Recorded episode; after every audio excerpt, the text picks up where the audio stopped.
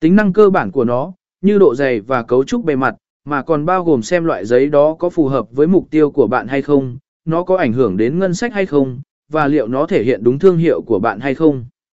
C tóm tắt nội dung so sánh bài viết này sẽ giúp bạn hiểu rõ hơn về các loại giấy thường được sử dụng trong thiết kế in ấn và cung cấp sự so sánh giữa chúng. Chúng tôi sẽ tập trung vào các loại giấy cơ bản như giấy trắng bạc, giấy bìa cứng, giấy nghệ thuật và giấy tái chế, đưa ra ưu điểm và nhược điểm của từng loại.